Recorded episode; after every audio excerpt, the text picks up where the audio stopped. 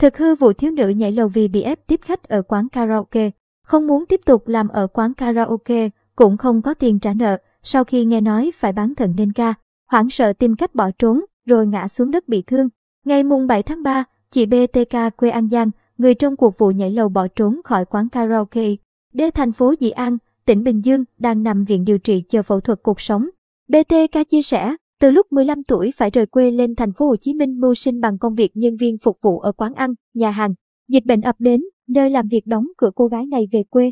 Gần đây, ca lên lại Củ Chi, thành phố Hồ Chí Minh nhưng vẫn chưa tìm được việc làm. Sau đó, ca lên mạng tìm việc thì thấy quán karaoke tại Bình Dương tuyển nhân viên. Nghĩ đơn thuần chỉ phục vụ, bưng đồ ăn, nước uống nên ca.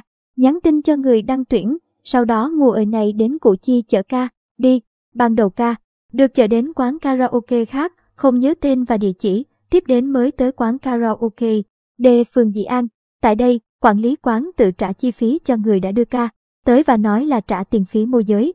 Quản lý quán karaoke tự trả qua tài khoản số tiền 628 triệu đồng gì đó, số tiền này em không có cầm, ca kể. Làm được 2 ngày, ca nghe nói sau này phải ngồi bàn tiếp khách nên xin nghỉ. Tuy nhiên, phía quán karaoke yêu cầu nếu nghỉ phải hoàn trả tiền môi giới, nhưng ca không có tiền. Sau đó, một người của quán nhắn tin qua lại đòi tiền và có câu với nội dung mua bán thận. Khi thấy tin nhắn này, ca sợ mình bị ép bán thận để trả tiền môi giới nên nghĩ cách bỏ trốn. Sáng mùng 5 tháng 3, nhân lúc mọi người đang ngủ, ca đu theo dây máy lạnh để bỏ trốn. Được một đoạn thì cô gái đuối sức rơi xuống đất và được người dân đưa đến bệnh viện cấp cứu. Về thông tin nhảy lầu tự tử vì bị ép tiếp khách, ca khẳng định được quán karaoke cho ở trong phòng, đi lại bình thường. Lý do ca Bỏ trốn vì sợ phải bán thận chứ không phải như thông tin trên mạng xã hội đăng. Liên quan đến vụ việc này, Công an thành phố Dị An xác định thông tin trên mạng xã hội đăng tải không đúng bản chất sự việc. Qua công tác điều tra, xác minh, Công an thành phố Dị An xác định, Ca có liên hệ tìm việc làm qua mạng và thỏa thuận với một người giới thiệu việc làm sẽ trả cho người giới thiệu này 6 triệu đồng nếu tìm được chỗ làm. Ngày mùng 1 tháng 3, Ca được người giới thiệu việc làm chở đến quán karaoke, D tại phường Dị An làm nhân viên của quán. Tại đây, Ca được quản lý nhận vào làm với mức lương thỏa thuận, sau đó Ca mượn của quán 6 triệu đồng để trả công cho người giới thiệu.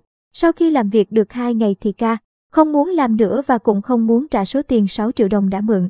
Khoảng 8 giờ sáng mùng 5 tháng 3, Ca trốn từ lối thoát hiểm trên lầu 3 của quán và bị trượt chân ngã xuống đất, bị chấn thương cột sống. Được đưa vào bệnh viện quân đoàn 4 cấp cứu. Công an thành phố Dị An khẳng định, Ca không bị người của quán karaoke ép buộc làm việc, khống chế hay đe dọa gì về việc trả tiền. Việc chị ca bị thương là do tự ý bỏ trốn, không may bị ngã xuống đất.